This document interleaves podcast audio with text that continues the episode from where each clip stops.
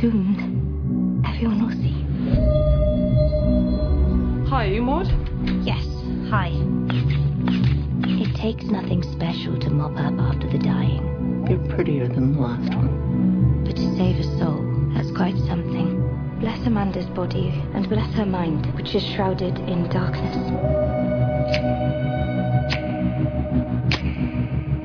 When you pray, do you get a response? No. It's like he's physically in me.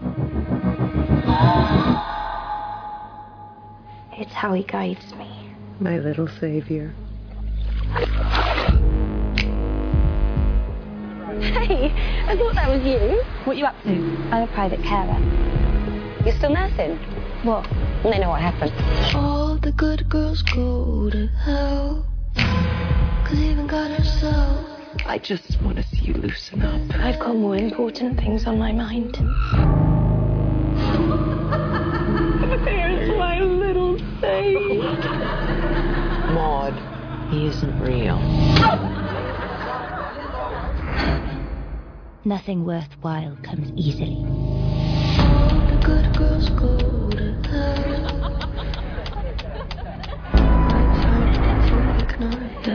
Don't say I didn't want you. You must be the loneliest girl I've ever seen. I'm ready and open. I feel fuller of your love than ever before. I have a responsibility. Oh, yes, of course. This is life and death on another level.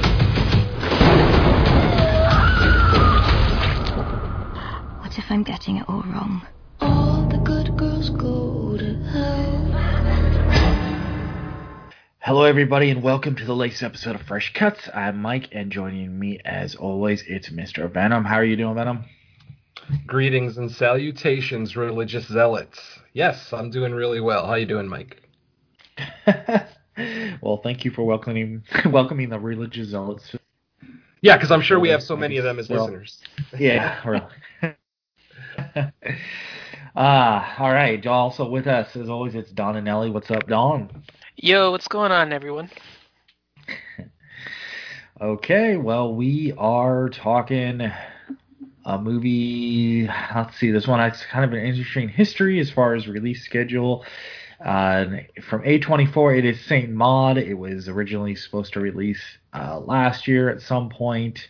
Got pushed back because of the pandemic, almost got released again when theaters almost started opening up, and then got pushed back again. It was kind of in limbo as far as when it was going to get released. And then I think it kind of coincided with the UK got a physical release. Then they're like, okay, and America's going to get a VOD release. So they finally just bit the bullet on this one, which is, I would say fine, because just the nature, like, I don't know, I guess we can get into it once we get into our actual discussion, but I would say a movie like, I don't know what kind of audience this would have attracted. Now, having nothing to do with whether people would like it or not like it once they saw it, but I'm not sure, like, how, if mainstream audiences would have even flocked to this one. Although, when we thought we were maybe coming out of, you know, not coming out of the pandemic, but when theaters almost reopened, maybe because of the lack of other stuff released at the time, it would have had more eyeballs on it. So who knows, but that's all in the past now. It was released this past Friday on VOD, which gave everyone the opportunity that wanted to see it the chance. So we are now going to discuss it. Synopsis: follows a pious nurse who becomes dangerously obsessed with saving the soul of her dying patient. Good, straight to the point. Not much more you need for the setup on this one. So IMDb, whoever wrote that one, good job. Thank you. This is also a debut feature by Rose Glass, who directed and wrote it as well. So I guess we can, at the end, if we want to bring up what we thought about like a freshman effort, because that is something to keep in mind, too, first-time feature. But with all that said, I will kick it to Venom. General thoughts on St. mod. All right. Well, anybody who knows me and has listened to my shows knows how much I have an affinity for A24 films. I love just about all of them, even though a lot of them are very divisive in the horror community. Stuff like The Witch, It Comes at Night, you know, movies like that, I know are very polarizing to horror fans. And I'm just going to say we're keeping that streak going with St. Maud because I absolutely loved this film. But it is going to piss off so many horror fans. I mean, just the amount of time that you have to go through this film before anything even remotely horror-related happens is pretty extensive. I mean, we're looking at an 84-minute movie where nothing really supernatural... Well, one minor thing in the middle of the film, which, of course, you can question whether it actually happened or not.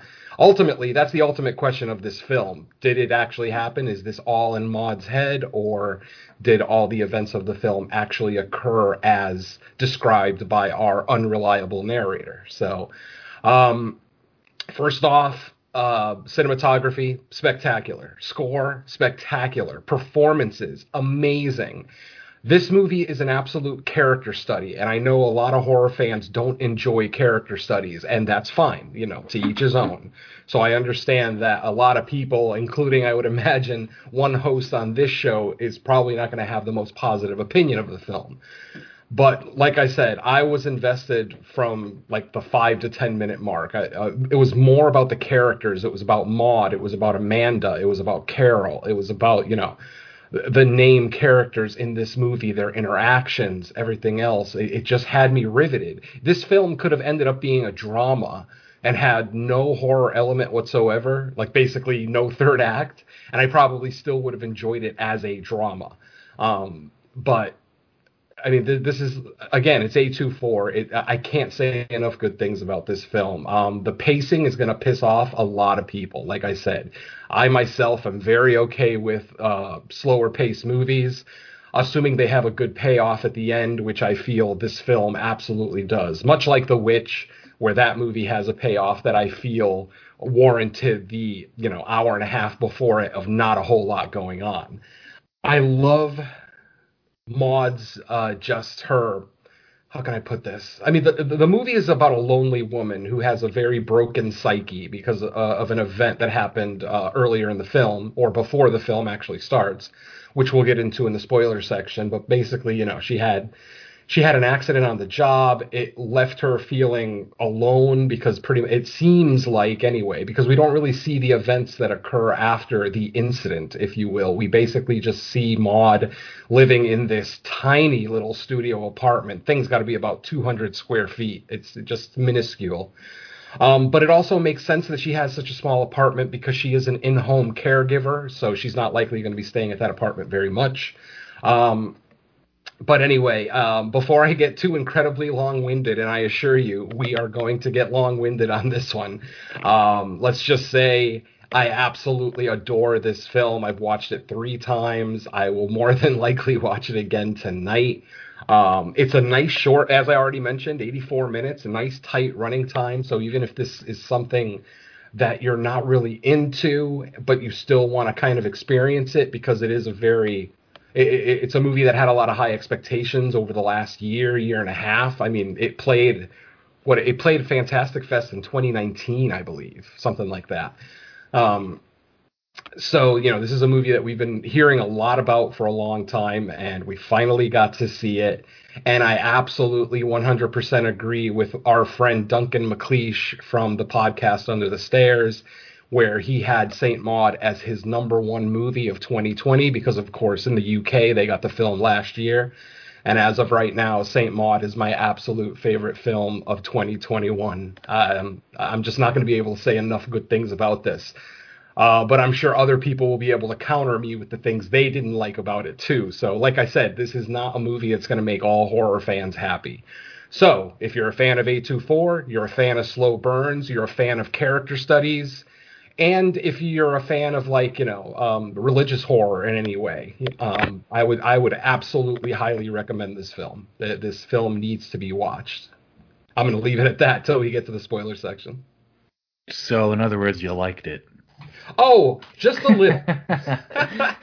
As in, I liked it so much, and I know I'm probably going to make myself look a little dumb here, but I literally sat in my living room just when the movie ended. I literally sat on my couch in the living room for a good 10 to 15 minutes in silence, just absorbing what I had just experienced. Mostly the final scene, of course, or the final act.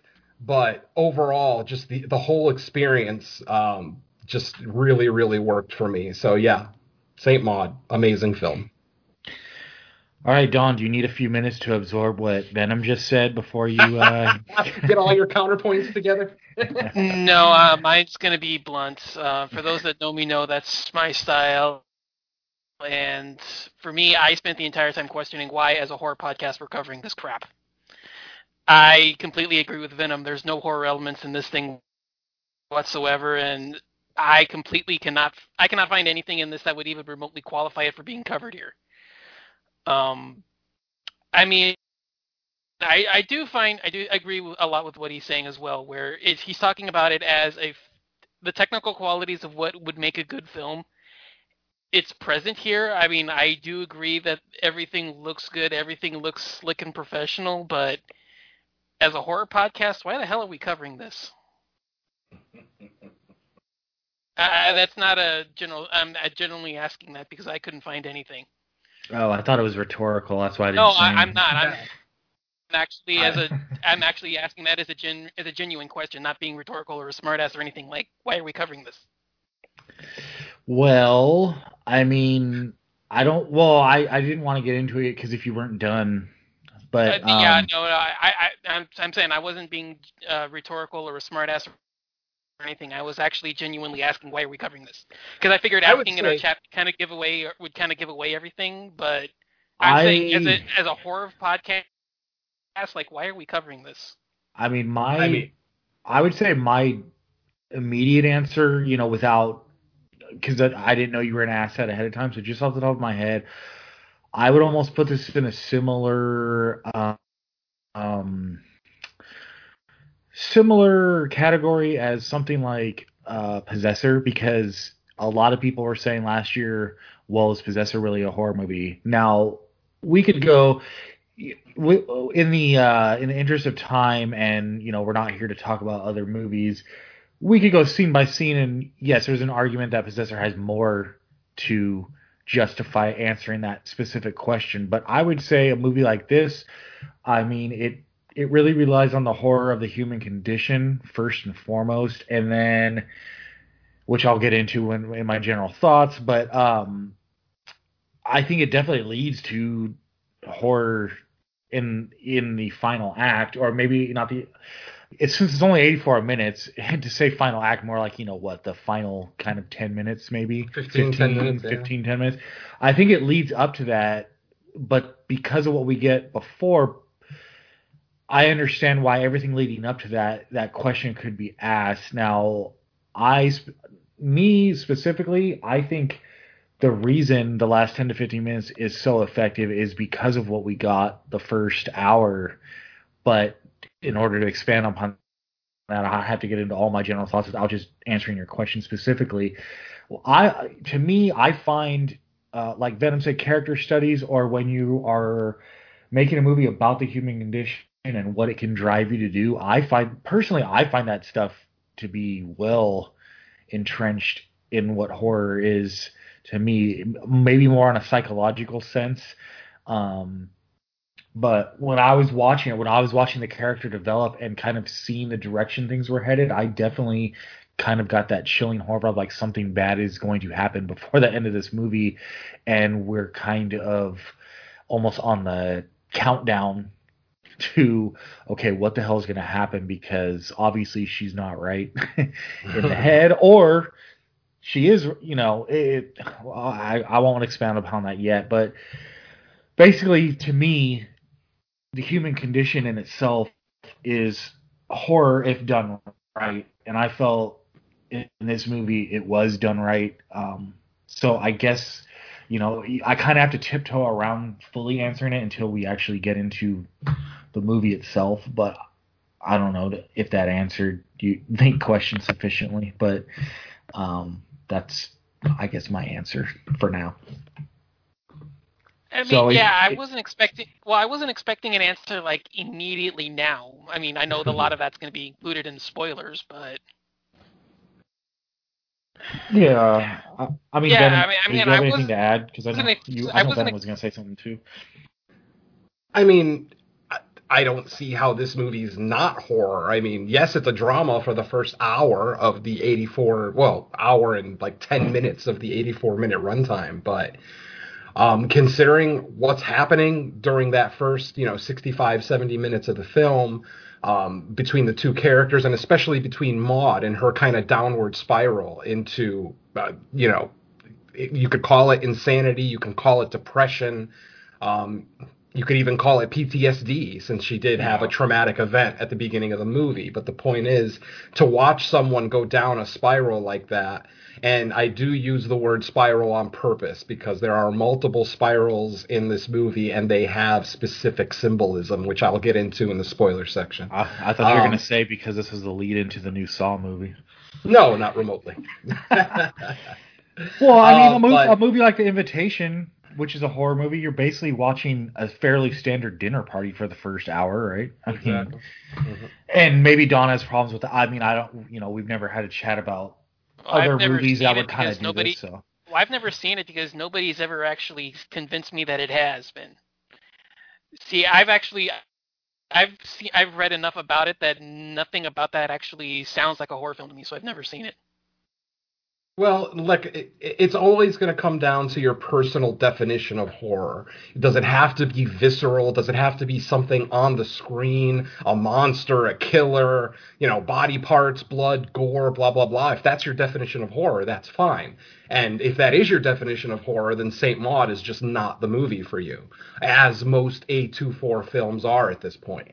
But I don't know. I can't look at this movie and look at it as anything but a horror film to me. Like I said, it has elements of heavy drama early for the first 70 minutes, but kind of like Mike said, as you're watching this character go through her depression, you can kind of tell something's going to happen, and it's either going to be a case of unreliable narrator, that none of this actually happened, that it's all completely in her head, or maybe some of the events did happen, one or two very obviously happened.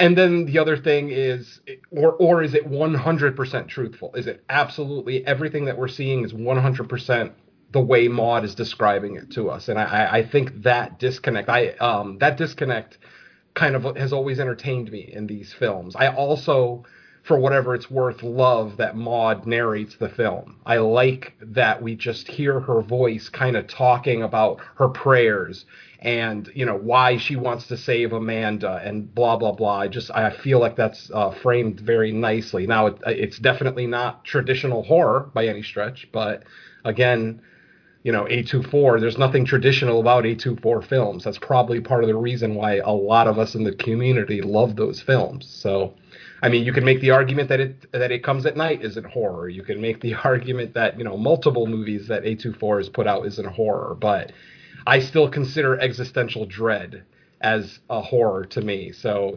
considering I felt that through most of this film, I'm going to accept it. Now, see, I use that as a quality to building a horror film, but I don't use that as like a be all end all definition. So I can use that as like a character, as like a component to build on, but I don't use that as like, oh, just because it has that, it automatically makes. Oh, sure. I'm not trying to put words in your mouth by any stretch. And I know. I never assumed you were, but I know. I'm just saying is that to me that's a quality that you can use to enhance a horror film, but just including that and nothing else doesn't make it a horror film for me. So, I mean, I know that this is.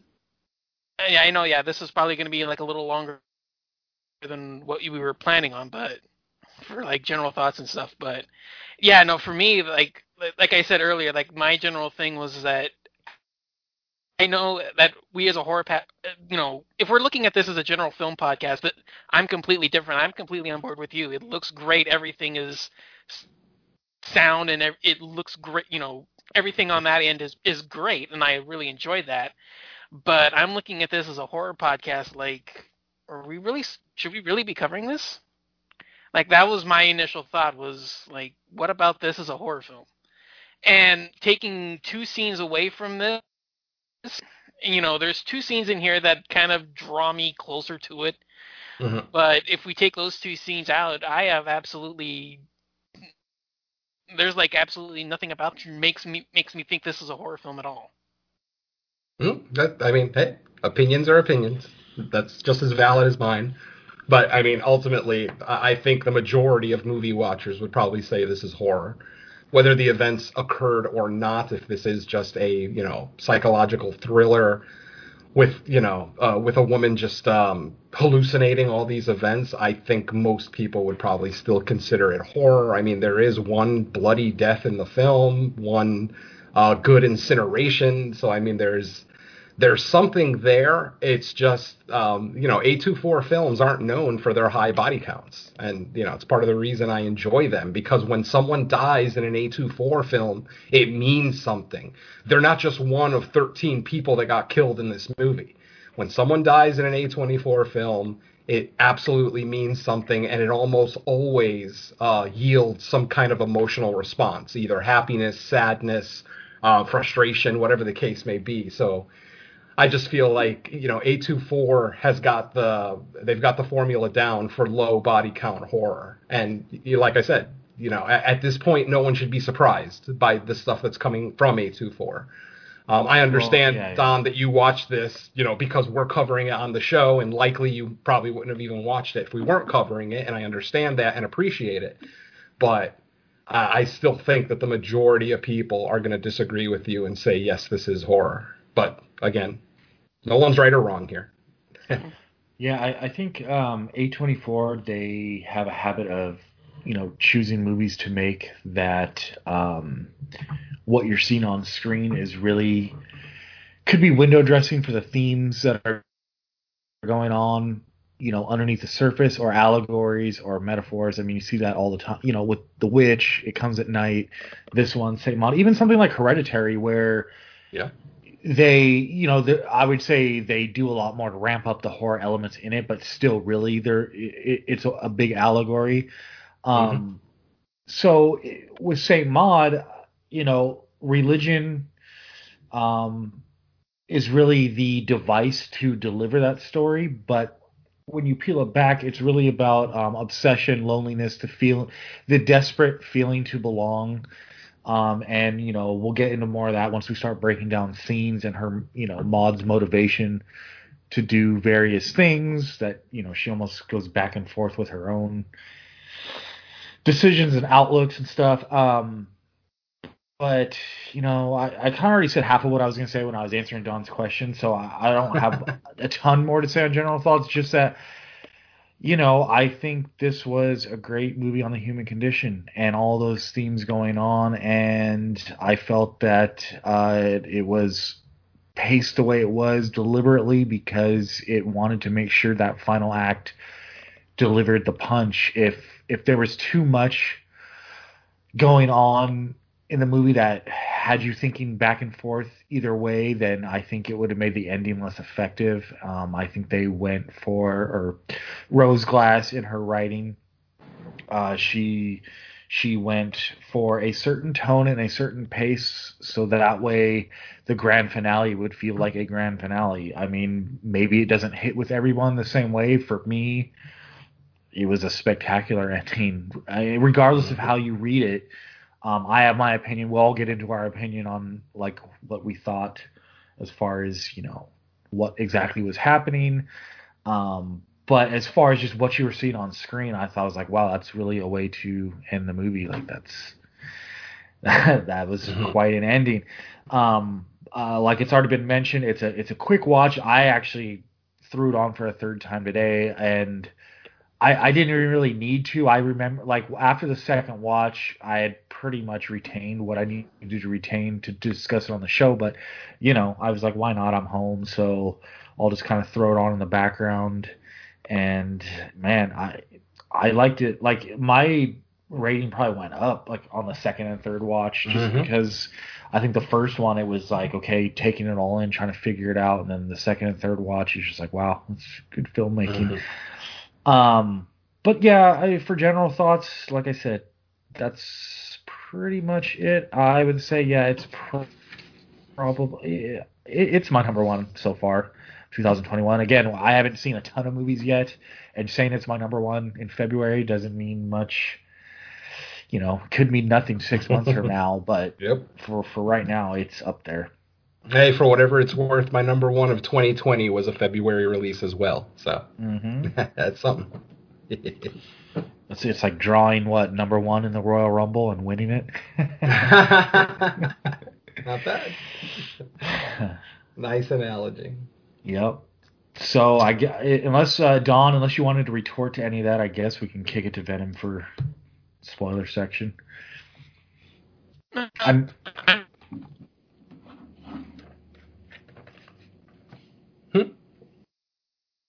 I think he was saying no.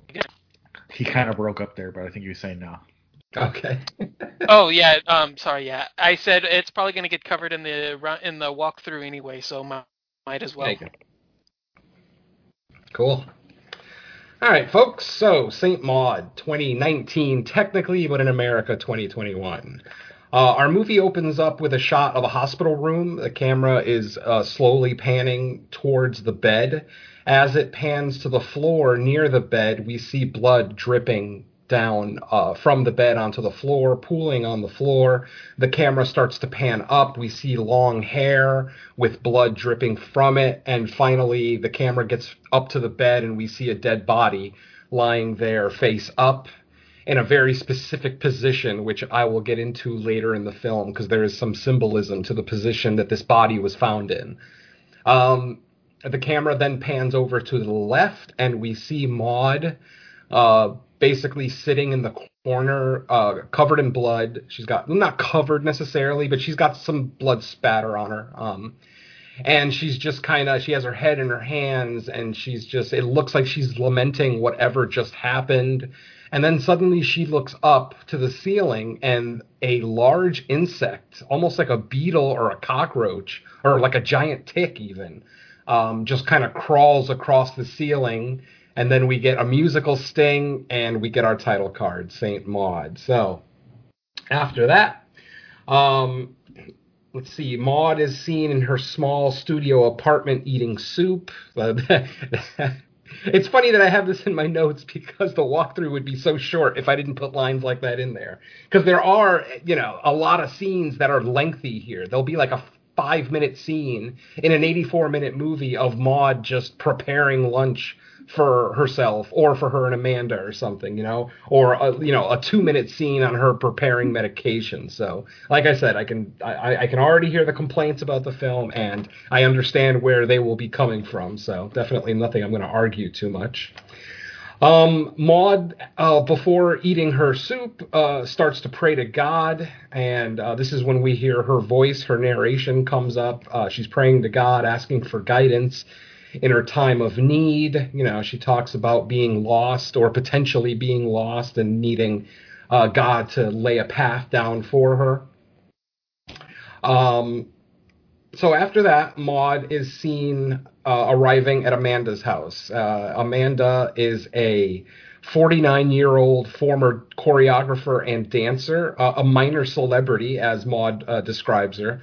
And unfortunately, she has cancer in her spinal column. So she is very quickly dying. In one of the opening scenes, we actually see Maud giving Amanda a bath, and she basically has no hair. Her hair is all completely gone. And, she looks very thin and decrepit, so we can already tell. And Maud, during this prayer, actually says that she fears that Amanda is not long for this world because of how advanced her cancer is. So When Maud arrives at Amanda's house, the nurse that she is replacing gives her some real basic instructions on when Amanda eats, when she takes her medication, blah, blah, blah. And, excuse me. Then we get a scene where Maud feeds Amanda, some pasta. She bathes her. There's even a quick little scene where she's seen helping her with her physical therapy, helping her stretch her legs, stretch her arms, things like that. Now, that evening, Amanda gets a visitor from a male friend, an old friend, and he actually asks Maud if they could have the house to themselves. Now, Maud is a live-in nurse, so, of course, she stays at Amanda's house, but this guy was very pretentious and basically asked her to leave so that they could be alone. Maud ends up going out, trying to go to see a movie. Maud, let's see... After her night, basically just before she's about to go into the movie, she gets a phone call from the male friend and basically asking her to come home now that Amanda needs her. And when she gets back to the house, she hears Amanda and the gentleman arguing, yelling at each other. And as Maud enters Amanda's room, a glass is thrown, more than likely by Amanda, and smashes right near Maud. It doesn't injure her or anything like that. And then they have a conversation while they're having their dinner. Amanda decides that she doesn't want to be alone this evening, so she asks Maud to stay, and they just start to talk. They talk about what she did before this, and Maud lets her know that I was a nurse at a certain hospital. Amanda said, "Oh, that place is terrible," so apparently this hospital has a reputation for not being great. Amanda asks Maud why she's no longer at the hospital. Maud basically says a very ambiguous thing like, "Oh, there was an incident and I decided to leave the hospital." And then during that conversation, she also talks about her relationship with God and how he helped get her through her major depression of a few months ago when she lost her job the first time.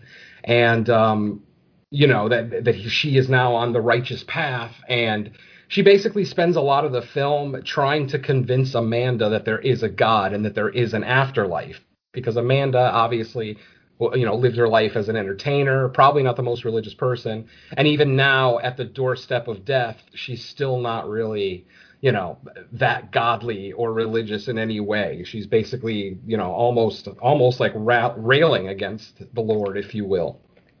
Now, let's see. Maud goes back up to her room to have her final prayer of the evening, and what she actually ends up doing is she opens up a pack of microwave popcorn, and she pours all the unpopped kernels onto the floor, and she kneels on them while she's praying. Now, this is obviously a rite of penance. Obviously, we've heard about religious people, whipping themselves or punishing themselves as self-penance. So we are going to see a few examples of that in this film, but this is the first one where, like I said, she's kneeling on unpopped kernels of popcorn and, saying her prayers. She doesn't look like she's in any kind of excruciating pain while she's praying, so this is probably something she's done before. That evening, Amanda gets a visitor, which upsets Maud, and this is a woman, a younger woman, who's coming, and she ends up visiting very late. Maud tries to turn her away, tries to tell her, no, Amanda's asleep, it's very late. But the friend, whose name is Carol, by the way, she kind of forces her way in the house and says, no, Amanda's expecting me. And right when she walks in, we see the bedroom light in Amanda's room turn on. So it seems like Amanda was expecting her. The next morning, the friend is seen leaving the house while counting a wad of cash. So it looks like Amanda must have given her some money. She's counting it as she walks out the door. Maud notices this and makes a very disparaging face, like she doesn't like that this woman's taking Amanda's money, while she's on the brink of death. So Maud and Amanda end up having lunch together again.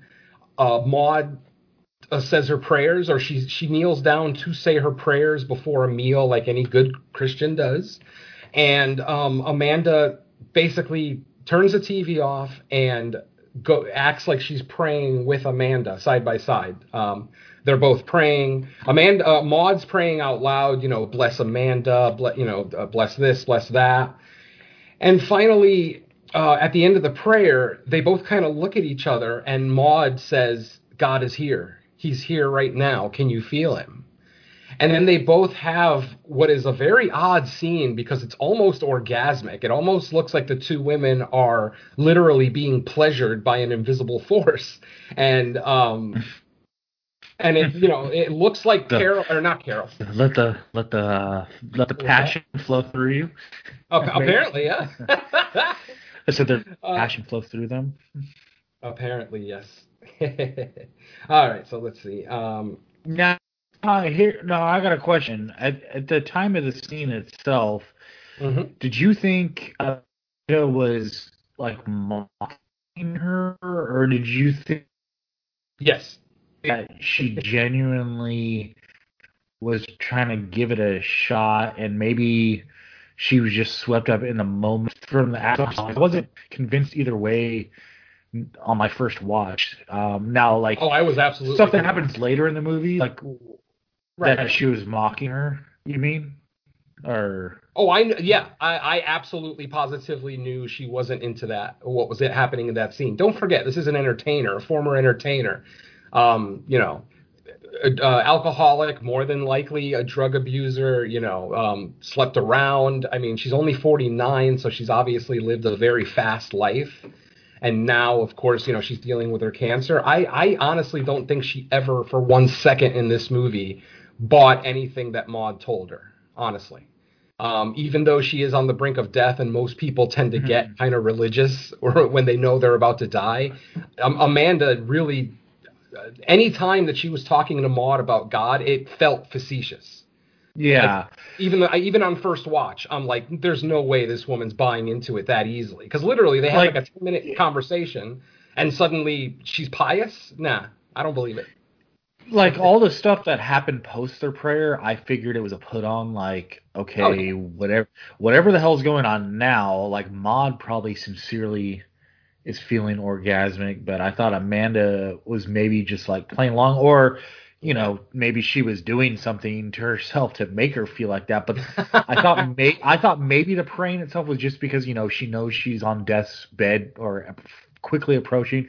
Maybe she's trying to give like prayer and religion, just, like the doors like barely cracked open, and maybe she's trying to say, hey, well, maybe if I here's a nun or, whatever in my house trying to do this, so let me see if anything comes of it. And then quickly she was like, nope, I felt nothing after that prayer, but now I'll go along with this after. Yeah, the way that she smiled at Maud all through the film, just there was a sense of almost pity in all her smiles. You know what I mean? Like she even says it later in the film that you're a young, pretty girl. Why don't you have some fun while you can?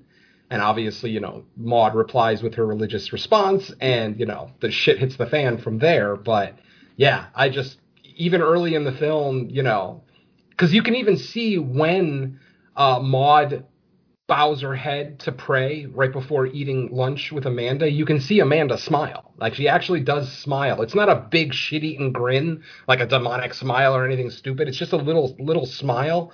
But something about that smile tells me, oh, isn't she cute? You know what I mean? Like, that's what Amanda was thinking. Oh, isn't she adorable? Right. She feels God, Yeah. And here's this 49-year-old who thinks she knows everything about the world. So, of course, she's not going to be a believer in any way. That's just my opinion, like I said. Anyway. Okay, so after their little orgasmic little episode, if you will, we see Maud in her bedroom. She's in a t-shirt and panties, and we see more of her body for the first time. We see scars all over her legs and midsection. So obviously Maud was a cutter at some point in her life. It doesn't seem like she still is, but, unfortunately, she obviously has a very dark past that she's dealing with, which, of course, is going to, help the later events of this film. So After that, Maude is given a gift of a book on theology from Amanda, and Maude is seen basically flipping through the pages of the book. Carol ends up walking into the kitchen while she's looking at the book on theology, and Maude tries to convince Carol to stop seeing Amanda. She basically tells her, look, I'm her caregiver. I know what she needs. This woman is dying. And, you know, it doesn't do her any good to have, you know, people come over late at night, drinking, smoking. And Amanda is an absolute chain smoker, though. I mean, I don't think we see her without a cigarette in her mouth once in this movie. Maybe when she's getting a bath. That's probably about the only scene. So, yeah, like I said, Maude tells Carol, you know, I want you to stop coming here for Amanda's sake. Carol asks, did you get this from Amanda? And, you know, Maude replies, no, this is my request. You know, I just feel like it's in the best interest of Amanda that she get rest and relaxation for her remaining days. Carol looks like she agrees. She's like, okay. And she leaves. And Maude basically, before Carol walks out the door, Maude asks her, just don't let Amanda know that it was me who asked you to do that. Blah, blah, blah. So, as you can see, Maude is, it's weird. It's almost like she's turning into a jealous girlfriend at times. And there are very odd sexual tones in the film, too. Like, there's little looks. Like when Carol first comes to visit Amanda, and they're in the bedroom, and you can see that Carol is kind of down to her skivvies, like her underwear, and she's dancing for Carol. And Maude is kind of staring through the crack in the wall, but she's not looking at Carol. She's looking at Amanda the whole time. And Amanda actually notices that, that Maude is staring through the crack in the door, and you can see her cover herself up. Amanda covers herself up because she's kind of, you know, she's got like lingerie on, whatever. So there's definitely a weird sexual tone to the movie. Oh, and then during the religious orgasmic experience scene, you can actually see Maude reach over you can see Amanda reach over and touch Maude's hand while they're both experiencing. Like I said, it seems like they're both having full-fledged orgasms, and Amanda reaches over and touches Maude's hand. So, yeah, there's definitely some weird overtones in this film that aren't really addressed.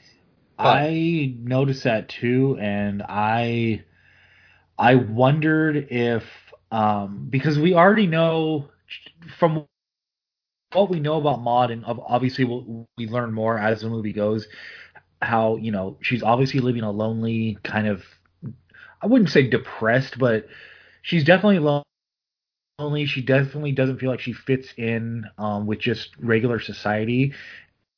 And as the movie went on, I thought maybe part of it was because she's a lesbian and she hasn't come to proper grips with it, partly because how devoted she is to religion, and maybe she's unwilling to accept that part of her. And then the few times in the movie where she attempts to let go, it comes out, because even later on in the scenes where, you know, she just totally, when it seems like she's going to give everything up because, well, this religious stuff hasn't helped me at all, and she goes out on the town and stuff. The scenes with the guys, and you could read it multiple ways, but the scenes with the guys definitely feels like she's just going through the motions. She shows no pleasure out of it herself. It feels like she's a machine basically performing for them. I have an explanation for that, but I think I don't necessarily think it's 100% guaranteed it's because she's a lesbian. It's just something I thought might be in the equation, like on top of everything else, but we'll get to that when we get to it.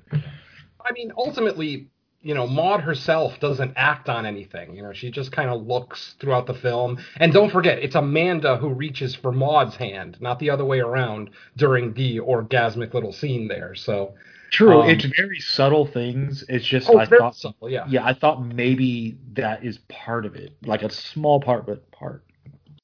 I mean, part of what I'm thinking is just her dealing with an attraction to a woman while still harboring thoughts of homophobia because she's so religious. I think this woman grew up fairly religious and you know, grew up in a Christian household that, you know, said homosexuality is wrong. I don't know that she's necessarily a lesbian or a closeted lesbian. I would imagine she's at the very least bi-curious because of some of the ways that she looks at Amanda. But it could definitely be that. I got the idea that she was closeted. I definitely picked that up because a lot of the interactions, especially when the other girl comes over, you get the idea that the girl is actually onto something about Maude being jealous of the attention she's getting because she wants it for herself. So I can definitely see where you're coming from with the closeted lesbian thing. I think that's actually a lot more of where she's coming from with this because it makes sense in that like you said, she comes from the religious background where that's not tolerated, but yet she's genuinely if she's not on the way to being a lesbian, leaning that way more than being straight. So I definitely see where she's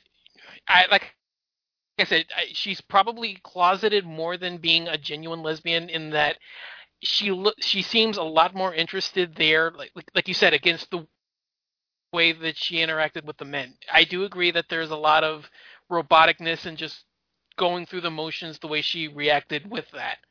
So think that there is some... Go ahead.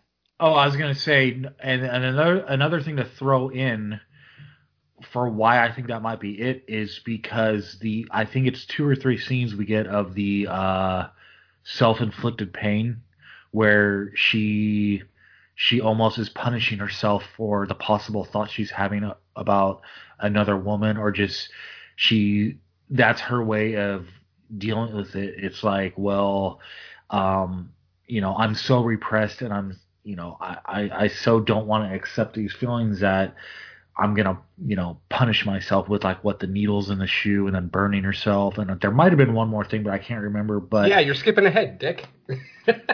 Well, yeah, I'm trying to piece together why I think it, but yeah, we'll definitely get to it. Well, you're trying to justify it to yourself, really, more than anything.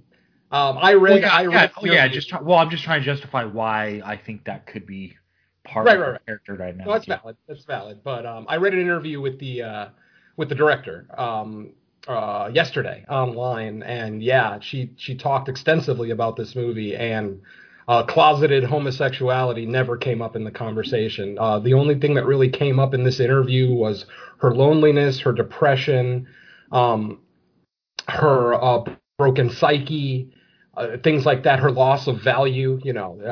She feels like she lacks value. I'm not saying that you're wrong. I'm just saying I didn't get that. Like I said, bi-curious, definitely, because she's so repressed, absolutely. But if she's never had an experience with a woman, then how does she know she would like it? That's why I say bi-curious and not closeted lesbian. There's light there. Yeah. Well, okay. I would almost say lesbian versus bi-curious in this context would almost be inconsequential. Like, it could be either one. It's just the straight-up attraction to female, whether exclusively or in addition to men. Just the fact that she even would have that thought in her head about females, anyway, would be probably something that she would repress just because. Oh, absolutely. The Bible makes no distinction. I don't think it's, not that I'm a scholar of the Bible, but I don't think the Bible really makes a distinction. Well, you're not allowed to be a lesbian, but if you're bi, then it's okay because it's only an additional. You know what I'm saying? So I think whether, even if we scratched off lesbian and it's just bi-curious or bisexual or whatever, I think that alone would be enough to kind of set her down the repression path and maybe self-harm. But yeah, we'll get to other scenes that mm-hmm. I justified it with. Okay, so where are we here? Okay, Maude ends up going out for the evening. She doesn't feel like staying around Amanda's apartment. And Amanda's house, excuse me, very large, luxurious house. So basically she ends up going out and she meets an old friend on the streets who actually calls her Katie. And that's when we find out that Maude's real name is Katie and that Maude is her what's the term? Born-again Christian name. Like she basically took another name, kind of like Muslims when they when they start being religious, you know, Cassius Clay changed his name, you know, to Muhammad Ali. Lou Alcindor became Kareem Abdul-Jabbar. So, you know, it's kind of the same thing. She's a born-again person, so she kind of renamed herself. She's re-identifying herself. And I did a little research and to find out why she may have chosen the name Maud. In Old German, in the Old German language, Maud has two similar meanings. One means one is battle mighty. Oh, actually, they're both exactly similar. They're just worded differently. So Maud either means battle mighty or powerful battler. So obviously she chose this name because she feels that she is a weapon of God and that she's what she's doing is right, or what she's planning on doing is right. We don't know what her plan is yet, but that'll come to fruition in a second. So yeah, so potentially that's kind of, you know, how she may have picked or decided on that name of Maud. So anyway, Maud or Katie is talking to her old friend. They're kind of catching up, and this is when we find out that, you know, after Maud had her little incident at the hospital, that it seems like everybody abandoned her, which would explain her depression. The loneliness, yes, absolutely, but also she was abandoned. All her friends, there's no mention of any family in this movie. They don't mention a mother, father, siblings, anything. So she's basically been abandoned by everyone that she cares about, which is why she's living in this, you know, little studio apartment on Coney Island. So where are we here? Later that evening, Amanda gets a phone call, and she seems to get a little bit upset about it, but we don't find out exactly what was exchanged on that phone call. Amanda just hangs up, and she looks visibly upset about something. Maud comes in and actually asks Amanda, hey, would you like to go out and leave the house sometime? Maybe we can go see a movie or something, blah, blah, blah, just to kind of get some fresh air and just get out of here for a little while. Amanda instantly is very short with her and just says, no, I'm going to bed. And Maud, you know, she's confused because it's only 5 PM. And when Maud calls her on that, Amanda says, I'll go to bed whenever the fuck I want. And, you know, so she ends up going to bed right then and there. That night, Maud is seen purposely burning her hands on the stove. Once again, another passage of penance. I don't know if she's punishing herself for going overboard with her patient and, you know, asking that they go do something social outside of the house, or if it's potentially, again, the bi-curiosity that, you know, she's kind of fighting against. So, you know, it's up to the interpretation of the viewer. The next night, Amanda has a huge party at her house. Her house is just filled with people, much to Maud's chagrin, because Maud is the only servant in the house. So she's basically handling this party of what looks like 50-plus people. And, you know, at one point in the party, Amanda and Maud get into a little bit of a clash about Carol. Apparently Carol did tell, and that's probably what the phone call was the night before, was Carol calling Amanda to tell her, hey, Maud asked me to not come over anymore, that you know, don't need me there, blah, blah, blah. So this party is probably Amanda's response to Maud's request. Fuck you, I'm going to do whatever I want. So now you don't want me to have one friend over, I'm going to have all my friends over. But as it turns out, it is Amanda's birthday. So, you know, there's a reason for having the party. So, during the party, Amanda and Maud get into a clash about Carol. Maud tries to apologize and walk away. Unfortunately, Amanda tells her, no, I'm talking to you. You stay right here. And just continues to berate her about, you know, I don't know if you're jealous, if you want to be with me, or you just don't want me to have fun, or blah, blah, blah. But you don't have the right to tell my friends not to come over here. And they get into a little back and forth about God. And Amanda eventually makes a disparaging comment about God. And Maud slaps her, just slaps the shit out of her. Now, mind you, this is a nurse slapping a stage 4 cancer patient. So, yeah, a very serious offense. So at this point, Maud is very obviously fired. The next scene, she's, you know, in an office with her superior. The superior is basically telling her, well, yeah, you're obviously fired, and you're very lucky that Amanda isn't going to press charges. For some reason, Amanda decided not to press charges on this nurse who assaulted her, but okay. At this point, Maude starts to lose her faith, and she starts punishing herself even more. She starts peeling the scab off the burn wound that I talked about earlier. And then Maude just goes on a bender. She goes out, she goes to bars, she's drinking heavily, she's flirting with any guy that looks even remotely acceptable as a partner. Unfortunately, she's not getting any, response. But then finally, she sees a guy from across the room, and the very next scene, Maude is giving this guy a hand job in the back of the bar, or the back of the club, whatever, wherever they are. Somewhere in the back room, she is giving this guy a hand job. She finishes him off, and he instantly just takes off. Like, he doesn't even want to stay in the bar, which you can see the look on Maude's face. You know, she thought, well, I just gave this guy a handy. Maybe he'll at least, spend some time with me, blah, blah, blah. But no, he got what he wanted, and he leaves. And Maude continues kind of flirting with guys, trying to get close to guys that are there. Unfortunately, it seems like all the guys that she's hitting on are there with women. So Maude obviously can't read the room very well. And then while she's at the bar, she looks down at a glass of beer, and she sees a spiral or a whirlpool in the glass, which freaks her out. And the reason that this freaks her out is because throughout the film, she's been seeing references to spirals and whirlpools throughout the film. Usually it's in a sink, which obviously the water goes down the drain in a spiral motion, so that's normal. The thing is that every time she sees it, she sees blood in the water. Whether there's blood coming from her or not, every time she sees water going down a drain, there's a little bit of blood mixed in there. At one point, she's doing dishes, and you can see the soapy water going down the drain, and still there is some blood mixed in with the white soap. So yeah, it's very obvious that spirals have some sort of significance for Maude.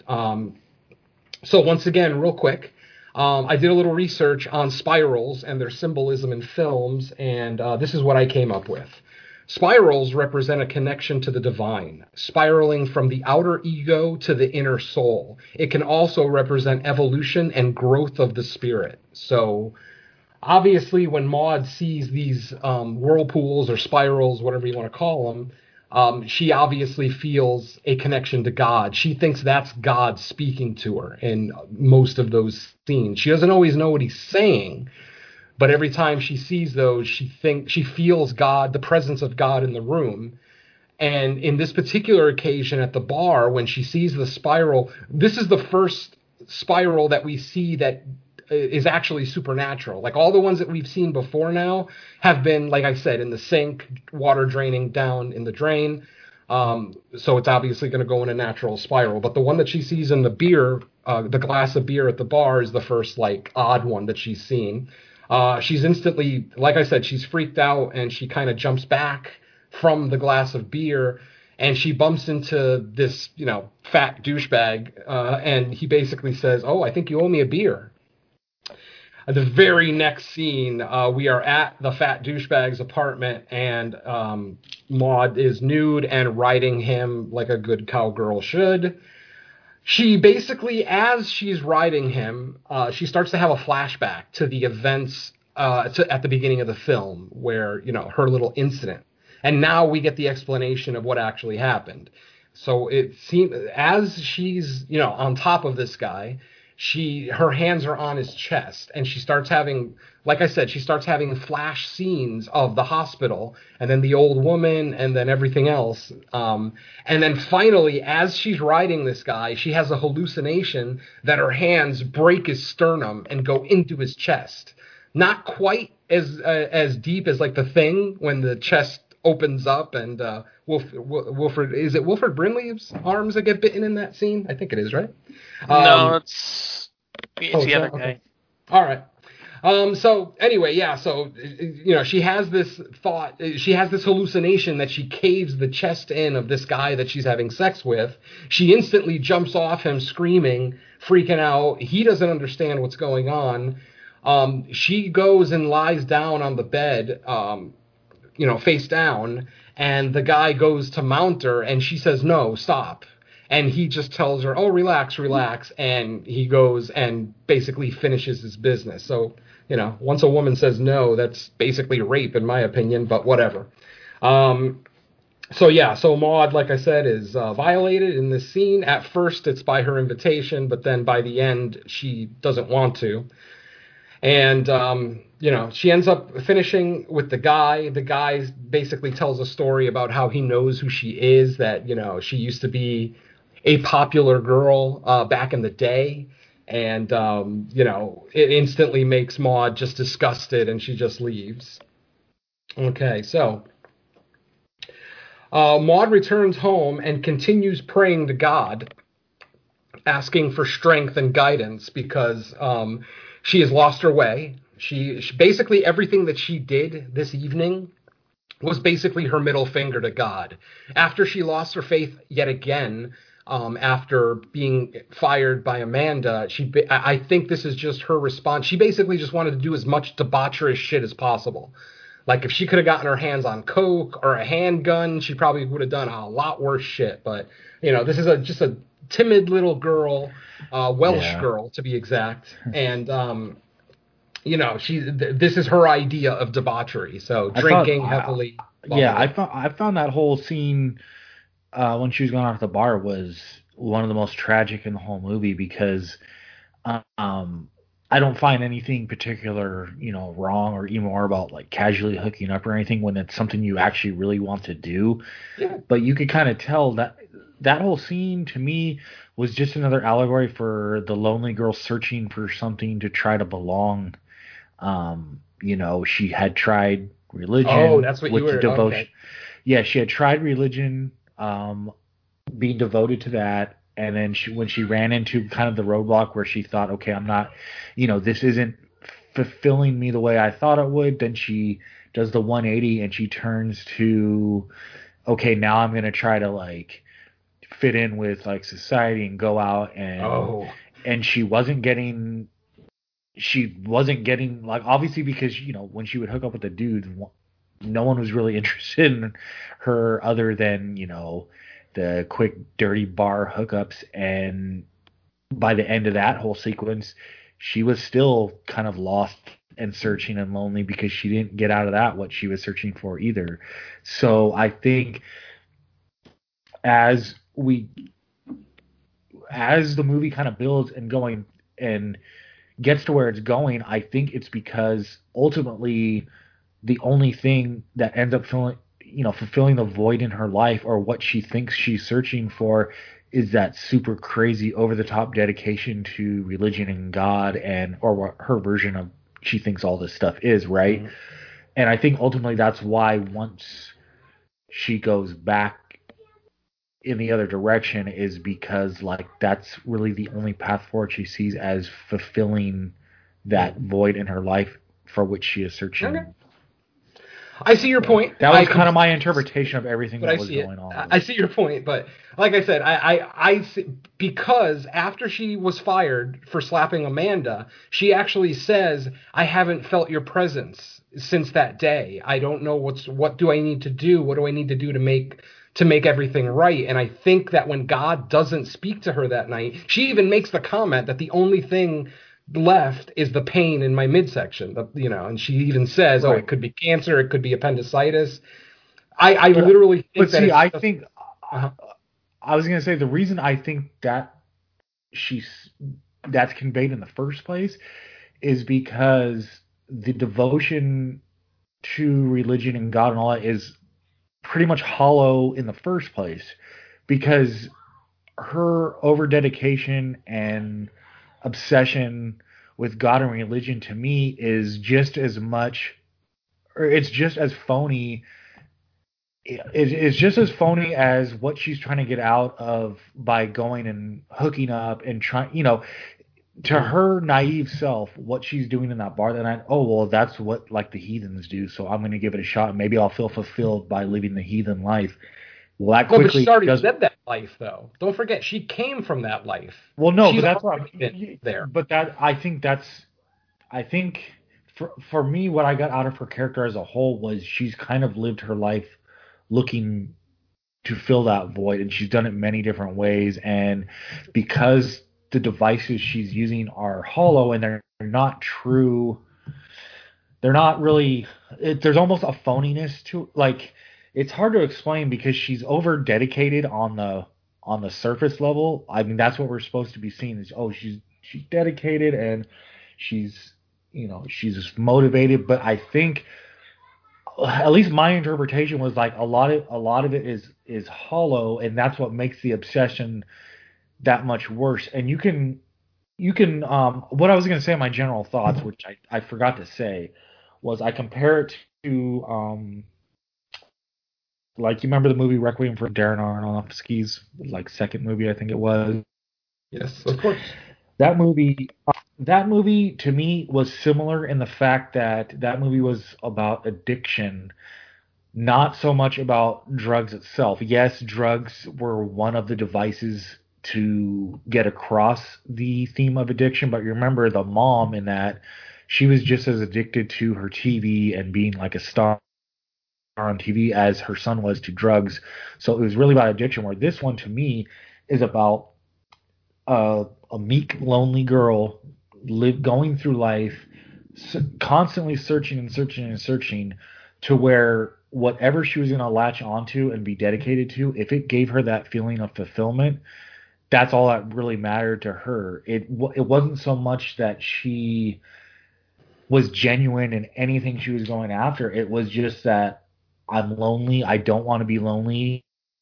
It hurts to be lonely. This pain going through life like this. I need something that fulfills that void. And ultimately, it ended up being religion. So in a fucked up way in her head, yes, I'm dedicated to this, but only because it fulfills that emptiness inside of me. So that I don't know if I'm explaining it well enough, but I understand what you're saying. That's the interpretation I got out of this movie. And that's fine. That's fine. Like I said, I see it a little bit differently.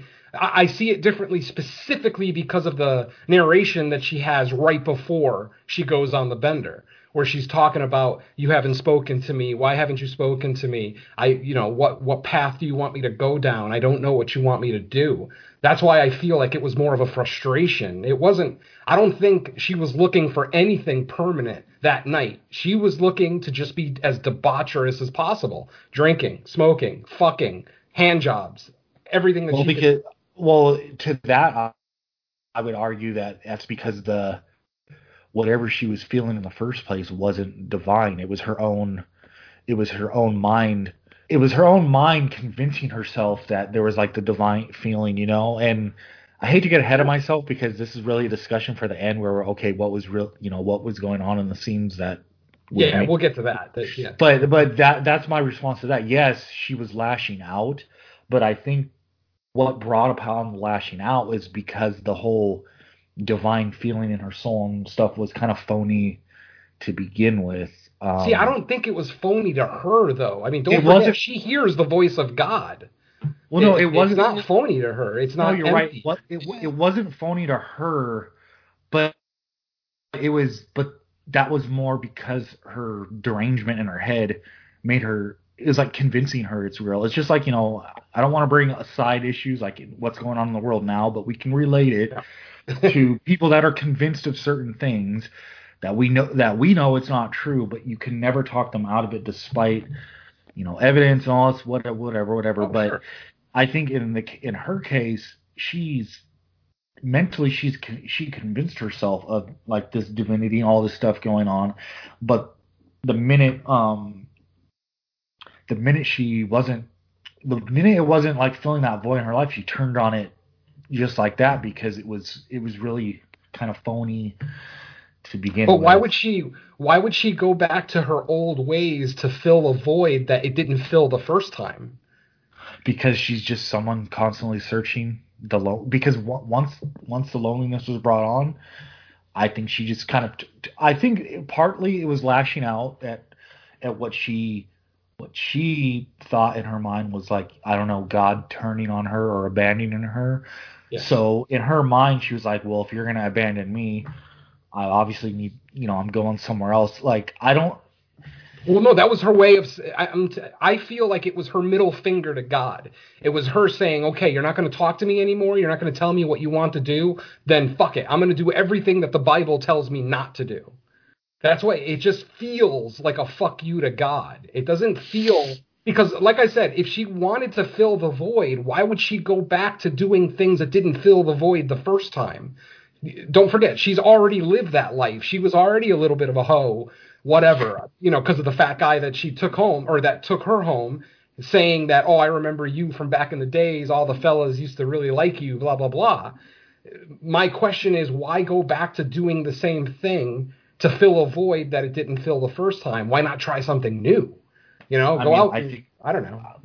I mean, honestly, I would. Yeah, I mean, no, I understand that totally. My response would just be, I just think she's a lost soul in general, that she doesn't really know. I think she's she's almost pulling herself in multiple directions because of the emptiness and loneliness, to where it's like, as soon as one thing's not filling the void, I'll just go right back to this other stuff. Because she obviously wavers back and forth throughout the movie until she gets what she thinks are like signs for specific things. But well, I wouldn't say waver, and she only has one moment of weakness in the film, which is this scene. It's a hell of a moment of weakness. Oh, no, but that's the thing. It's not a moment of weakness. It's a moment of fuck you, in my opinion. Like I said, Well, I think there is that element. I definitely think there is that element in there. Right. And I agree with you that she is trying to fill a void, though. But I don't think the events of that evening are it. I think that she's going to try something later on. If she hadn't heard the voice again that evening, she might have gone on and tried something else to fill the void. That evening did not feel like her trying to fill the void. She wasn't trying to make friends. She was trying to be as debaucherous as possible. I mean, she gave a guy a hand job in a hallway.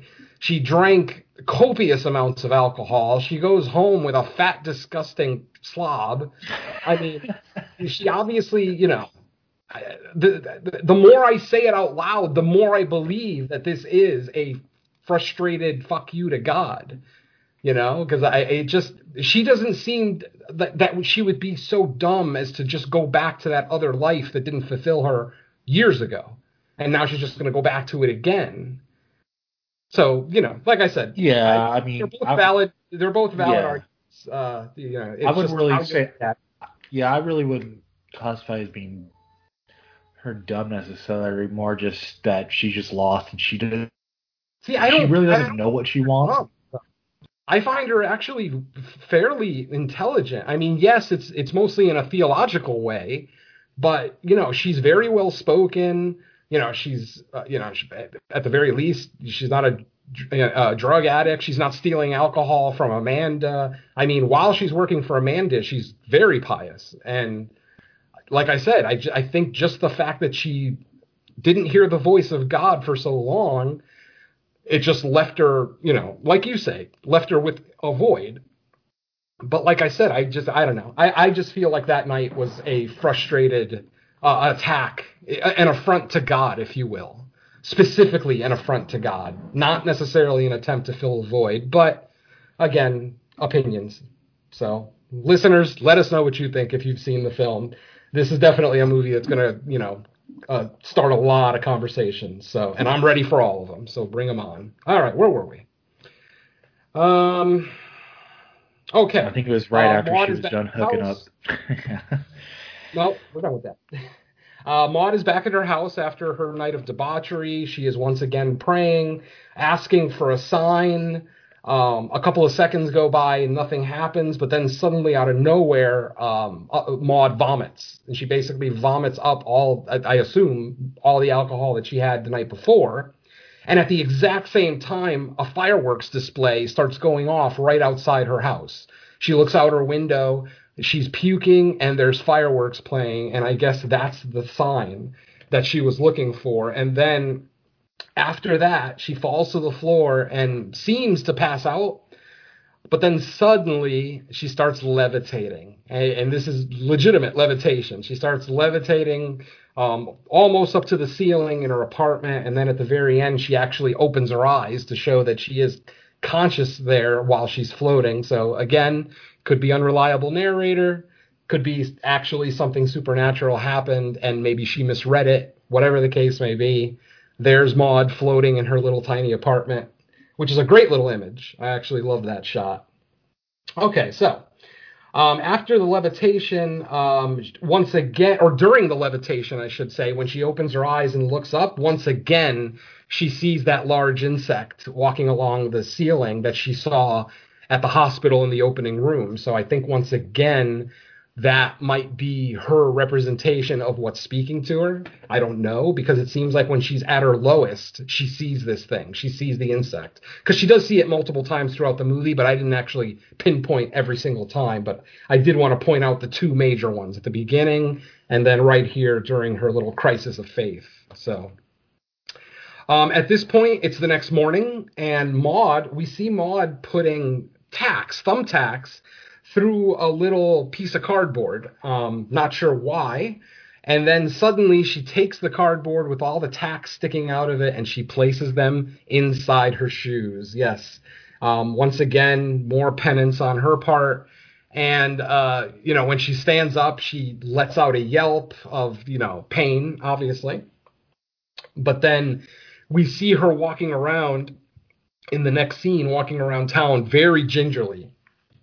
So you can tell she's definitely feeling the pain of those tacks in her shoes. So yeah, pretty heavy. At this point, Maude has, because of the sign that she saw, and then one more sign that she's going to see, but we'll get to that in a little bit. At this point, Maude has decided she is going to go back to try to save Amanda's soul. She's made the decision that Amanda needs me, whether she knows it or not, and I'm going to help her. At this point, Maude decides to follow and actually talks to the nurse who replaced her after she was fired. They have a short conversation about the medical field. Maude talks about the respect that she has for people in the medical field. And then what's funny is that the nurse, the replacement nurse, makes a comment to Maude that Maude made herself earlier in the film. She basically says something along the lines of, "My current patient isn't long for this world." And instantly you can kind of see Maude just change her demeanor. Like, she was very friendly up to that point.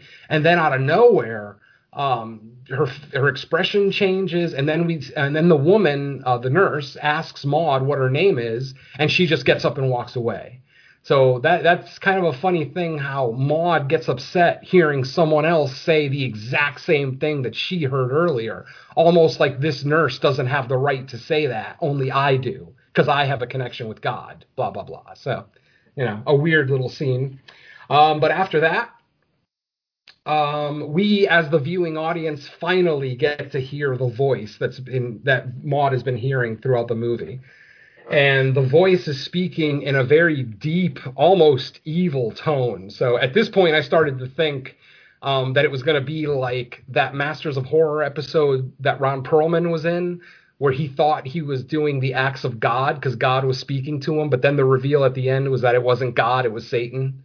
And he was actually doing the work of the devil. I actually thought that might be where this movie was going, because every time she was in a time of crisis, she would see that insect. And why would God ever be represented as an insect? That seems like something more that the other guy would be, use as an image. And then we hear the voice and it's like, whoa, how is that the voice of God? You know what I mean?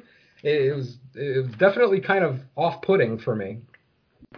But the voice is speaking to her in a foreign language, and the language that it is speaking to her in is Welsh.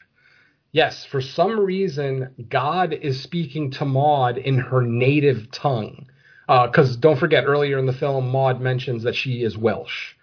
So, you can interpret that as kind of proof that Maude is crazy that, you know, she doesn't actually have a connection with God, not at least not the one that she thinks she has. And or potentially that this is all actually happening, but it's another entity giving her these instructions, not actually God. So, you know, interesting little scene. All right. So after her conversation with, quote unquote, God, Maude fashions a robe out of one of her bed sheets. As she's dressing herself with that sheet, the camera pans over to her counter, and it shows multiple bottles of chemicals, acetone, a couple other things too. And while Maude is just kind of hanging around in her apartment, her friend that she met on the street earlier, the one that calls her Katie, shows up at her apartment and starts to ask her, you know, just how she's doing, you know, blah, blah, blah. Sorry we couldn't hang out the other night. Maude is being very standoffish, not talking, just standing there staring out into nothing. But then suddenly Maude looks out the window, and she looks up to the sky, and guess what she sees in the clouds? She sees another spiral, and instantly Maude smiles almost as if she has been given her final task, like she finally knows what she has to do. And her demeanor with her friend even changes, where, you know, she's kind of quiet and standoffish, and then suddenly she's very friendly and, you know, religious again. She's like, oh, may God bless you and, you know, keep you from pain, blah, blah, blah. The girl, obviously, the friend, excuse me, is, you know, kind of weirded out by the blessing, but she has to go to work, so she ends up leaving Maude alone in her apartment. At that point, she puts on her makeshift robe, and she leaves her apartment. At this point, we see Maude approaching Amanda's house. Maude enters Amanda's house, and she sees Amanda in bed. She walks over to Amanda with a bottle of holy water that she blessed herself, mind you. In that scene earlier, when the friend came to visit, what Maude was doing at the time of the visit is she was blessing a sink load of water. Now, Maude is not a nun or any kind of person of the cloth that's been established in this film, but she seems to think that she can bless water and make it holy. So, yeah, again, more signs of the delusion of Maude's mind. Okay, so, as I said, Maude is now at Amanda's house. She wakes up Amanda as she's trying to put holy water on her forehead. Amanda wakes up instantly and starts to apologize to Maude, saying, you know, I said cruel things to you. I'm very sorry. I said them all in anger. I didn't mean it. Maude instantly forgives her and says, oh, don't worry about it. God forgives all things that are done in anger. And Amanda, you know, is basically just trying to apologize, and Maude continues trying to put holy water on her forehead, and Amanda keeps pushing her back, saying, no, stop it. And this is where Amanda finally admits to Maude that she never believed in any of the stuff Maude was talking about, including the little orgasmic episode that they had earlier in the film. Amanda admits, I'm sorry, honey, I was playing around for your benefit. That's all I was doing. I was just trying to make you feel better. I've never believed, and I never will.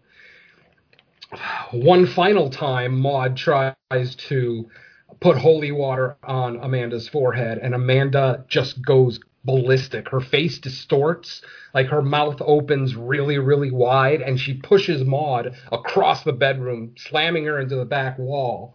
And then suddenly we see Amanda in the bed acting like a possessed person, like there's a demon inside of her. So at this point, again, it's like, oh, shit, was Maude right the whole time? Or is this not happening? And this is just what Maude sees to justify her following actions. But basically, after Amanda pushes her off the bed, and she never gets up out of the bed. She stays in the bed, and she's just berating Maude, saying, take responsibility for your own mistakes, blah, blah, blah. And then without hesitation, Maude leaps up and stabs Amanda about a dozen times in the neck and chest area, killing her instantly. Definitely something different, because usually when you see a religious person and then a person who potentially might be possessed, you don't generally see the religious person just attack them physically. You know, there's exorcisms and shit involved. But yeah, Maude just acts, doesn't even think, and just stabs Amanda to death. As she's leaving Amanda's house, she appears to be floating away, not walking. And I'm not saying that we get a full shot of her and she's floating. What I'm saying is that we get a bust shot of her, like the top half. And it doesn't look like she's taking steps. It looks like she's on a skateboard and she's floating away from Amanda's house. So, you know, once again, you can interpret that as her feeling holy or just, you know, her imagining shit again. In the next and final scene, while still wearing her bloody robe, Maude proceeds to the beach. She walks to the beach, and when she gets to the beach, she looks up in the sky and sees the biggest spiral she's seen yet. It's gigantic. It takes up a large part of the sky. She then, She then pours a gallon of the acetone that we saw earlier on her counter. She pours the whole gallon of acetone on herself, and we start to see people on the beach start to react, and we hear like passersby saying, somebody stop her, because she's just pouring this acetone on herself, and she's got the lighter in her hand. And basically, without really saying much of anything, she turns the lighter on, but instead of her bursting into flames, which is what we would expect, instead what happens is we get this bright angelic light glowing from Maude. Suddenly she starts. Oh, yep. Just real quick, though, she does say one thing. She says glory to God. Oh, right. She does say glory to God. My bad. Yeah. Okay. So, like I said, after she lights herself up, we see the angelic glow. Suddenly, wings and a halo appear on her body. Her robe starts flowing, almost like she's underwater. It's just a very angelic-looking scene. And then all the people that were on the beach are all facing her, and suddenly they all drop to their knees at once, almost like they're all witnessing a miracle of some kind. And then we get the final second of the movie. And basically what happens is, as we see the people on the beach drop to their knees and we see Maude raising her arms to the sky with wings on her back and a halo over her head, we get a 1-second shot of Maude actually burning, where we see her flesh black and burning and she's screaming in pain. And then movie ends, credits. And that is Maude, or that is Saint Maude, 2019. And yeah, that final scene is just so incredibly powerful.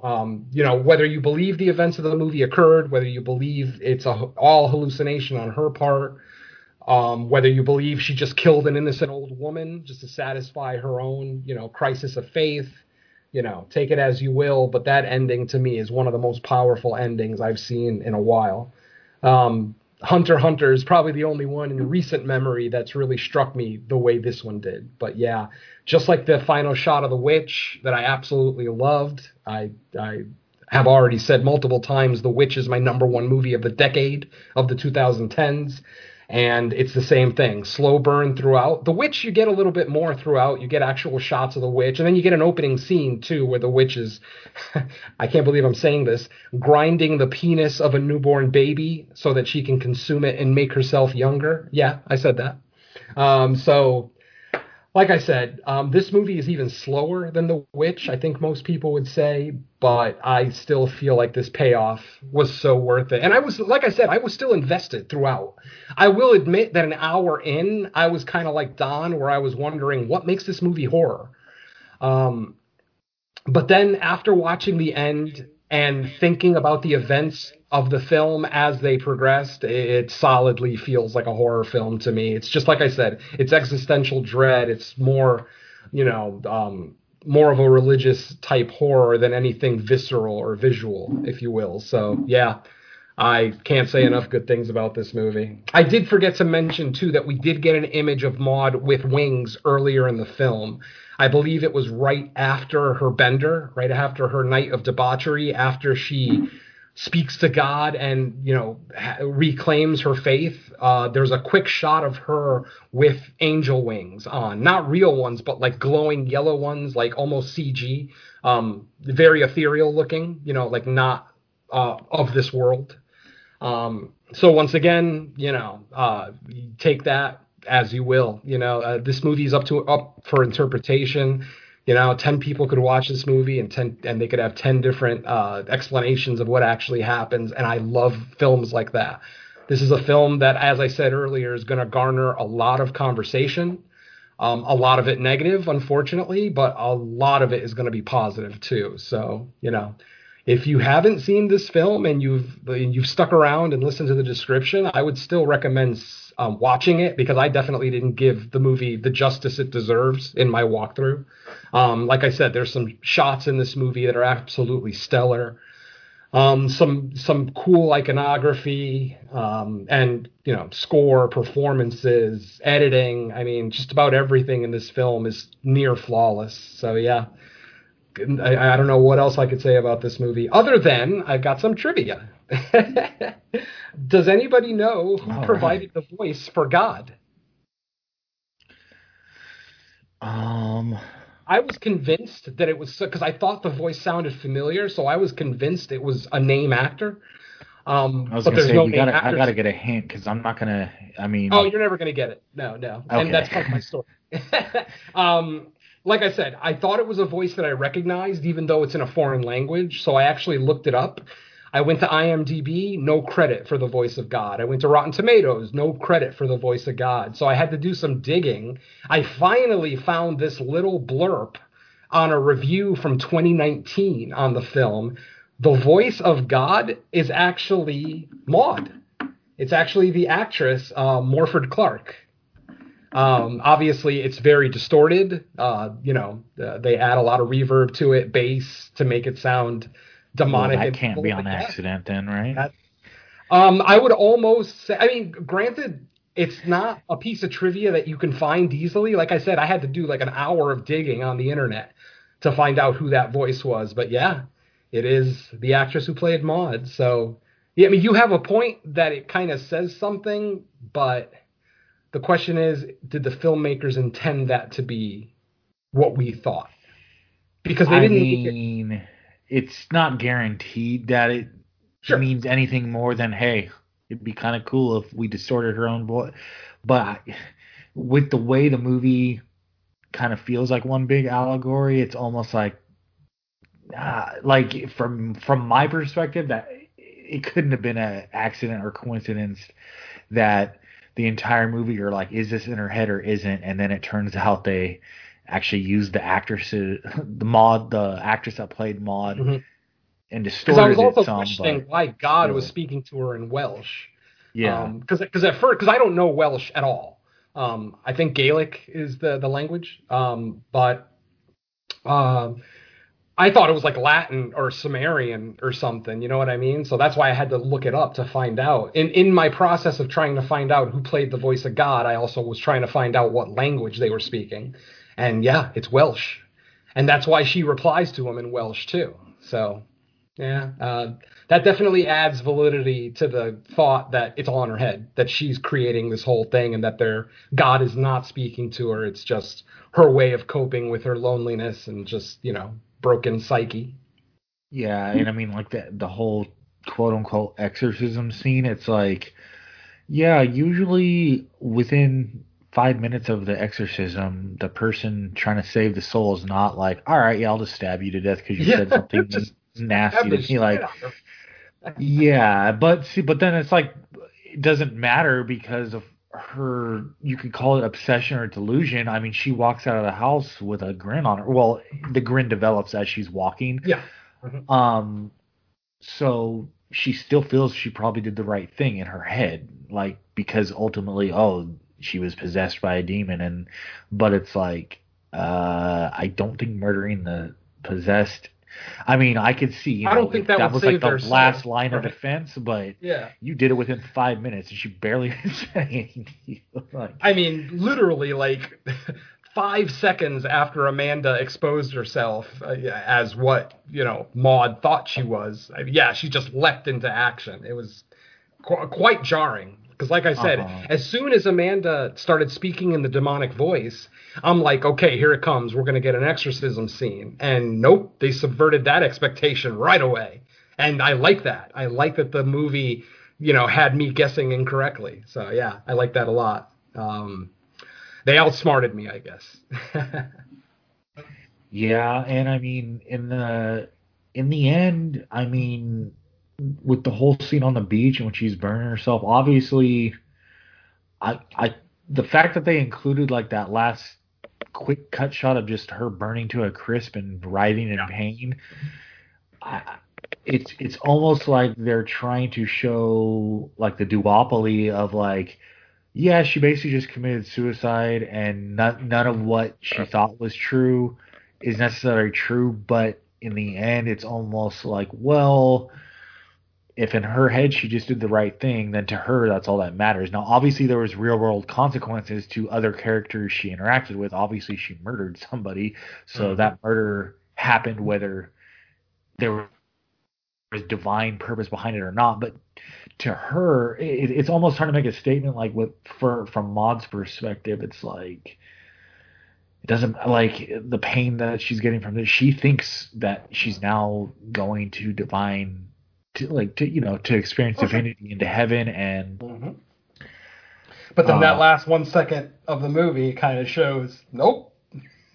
Exactly. Now, yeah, and that's like the real world perspective, obviously, probably from like all the onlookers of what they're seeing, but for Maud, I mean, as you know, as the human condition or the mental illness or the whatever you would call going inside of her head, it's like, well, that was the conclusion she wanted, and she got it. So it's like, okay, it's a twisted, fucked up ending, but it was powerful, and I mean, you almost had to have something like, you almost had to have an ending like that at the conclusion of the story. Oh, you know? Oh yeah, something as slow paced as this, you got to give us some kind of payoff. I mean, that's part of the reason why we didn't do The Night a couple of weeks ago, because that's a slow burn with not much of a payoff. Like, the movie just kind of ends without answering any questions at all, and that's more of a frustration than anything else. A good movie, don't get me wrong. If anybody's interested, The Night, out of Iran, brand new supernatural film that just dropped on VOD. So I watched it. It's incredibly slow. Once again, it's a very well-made movie, especially for a lower budget film from Iran. But it's just so incredibly slow, and the payoff, like I said, there is no payoff, so the ending's very unsatisfying. It's just one of those ones that leaves you scratching your head. So unfortunately, that's why we decided to make the executive decision to do Hunted instead. So hopefully, I think that made for a better show anyway. I shudder to think what Don would have thought of The Night had we forced him to watch that one. I didn't get to see. I mean, luckily the plug was pulled before I had a chance to. So. Yeah, it's a slow one, man. It's incredibly slow. There's more supernatural elements in that one than this one. Like, this one, it's very obvious it's a horror movie throughout, but it's so slow, and there's like, there's no jump scares, and they try to rely on tension, but the tension's not always there. It's just a weird little movie. In fact, I don't 100% even really know what happened. Like, I watched it, I took notes because I thought we were going to do it for Fresh Cuts, and yeah, I'm still in the dark on what the actual movie was supposed to represent. So, executive decision. Ah, St. Maud. Can we do St. Maud next week too? I think the two of us might. I don't know. Yeah, Don might take the week off. Don's like, about the whole official third co-host thing. Do they get weeks off? But no, we've got a couple of good things lined up for next week potentially. Oh yeah, there's like, I mean, we got stuff now. We got Wrong Turn, Willy's Wonderland. Something's dropping on Shudder this Thursday, I believe, too. I forget what it is. But Shook. Shook. Thank you. Yes, Shook. That one's getting some early praise as well. So, yeah, we've got options. Yeah, but that one's also, I'm hearing just as much. That one's not even, that's even less of a horror film than St. Maud is. You think? Well, I'll watch it and see. But, yeah, I mean, at the very least, we got Wrong Turn. That should make most horror fans happy if we decide to do that one. Obviously, Willy's Wonderland is the Nick Cage movie with the animatronic creatures, basically Banana Splits Part 2. But I haven't watched it yet, so I have no idea what it's like. I'm hearing very mixed reviews. I'm seeing people that loved it and then other people that hated it. So it's definitely one I'm going to have to watch just to see. But, yeah, you know, whatever we decide, I'm sure we'll have a lively discussion. For sure.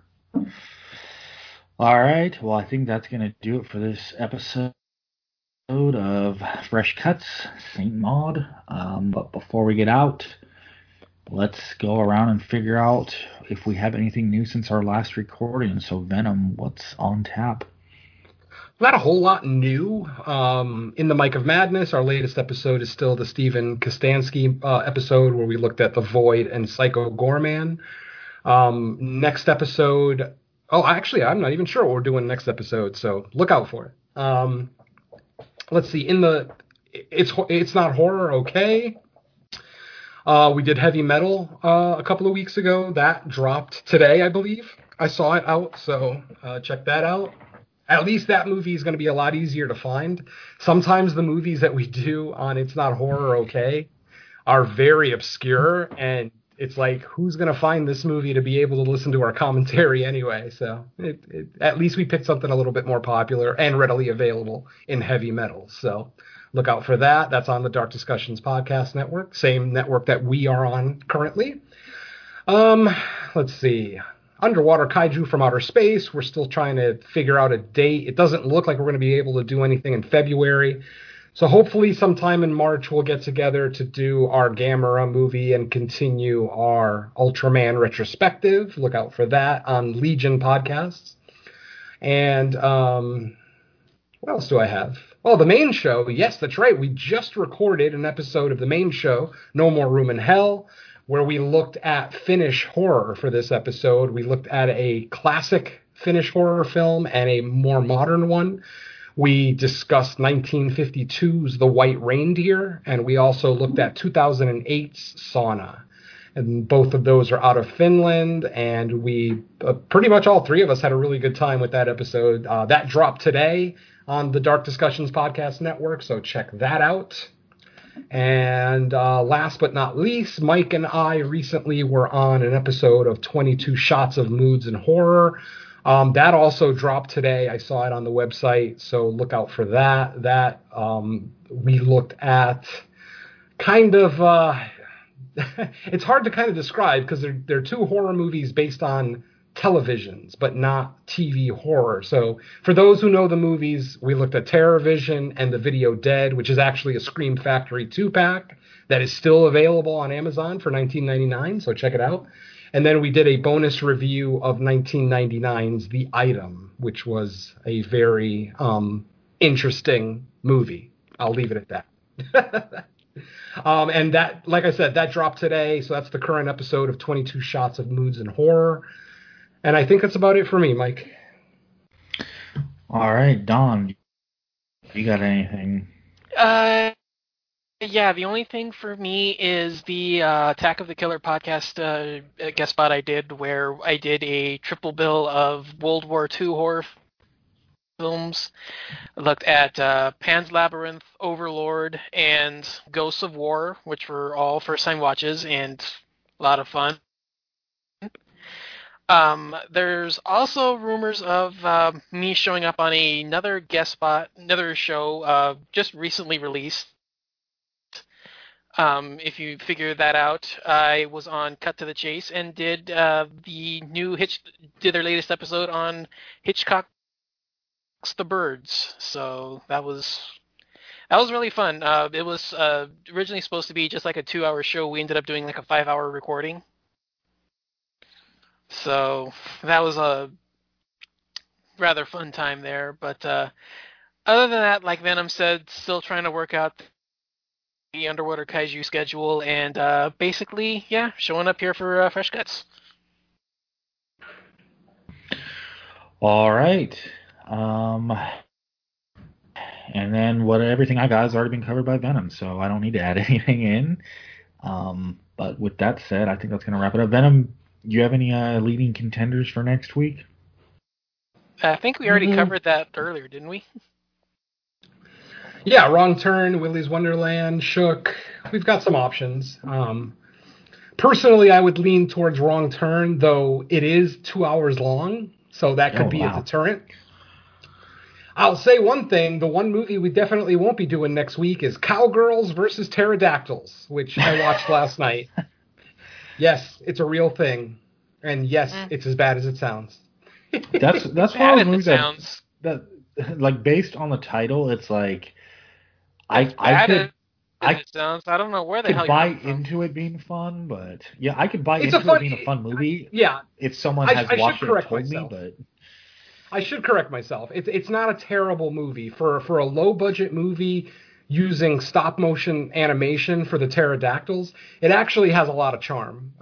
It's mildly funny. There's some funny lines in there, but just overall, you know, you're looking at bad acting, bad writing. The effects are charming, but I can't call them good because it's stop motion and it's not even Harryhausen quality stop motion. It's obviously someone who admires Harryhausen. I'm not going to, and it's only an hour and 12 minutes long. So, I mean, again, it's a short burst. And if you're looking for something to shut your brain off and just have a good time, that might be the movie for you. But if you can't get past bad acting, bad editing, bad effects, very little body count, then, you know, might not be the movie for you. But it is fun. I didn't mean to make it sound like it was terrible by any stretch. All right. Well, with that said, yeah, we got plenty to choose from. So thank you, everybody, for listening. We'll be back in a week's time. And say goodbye to listeners. Later. Hail Satan! Peace.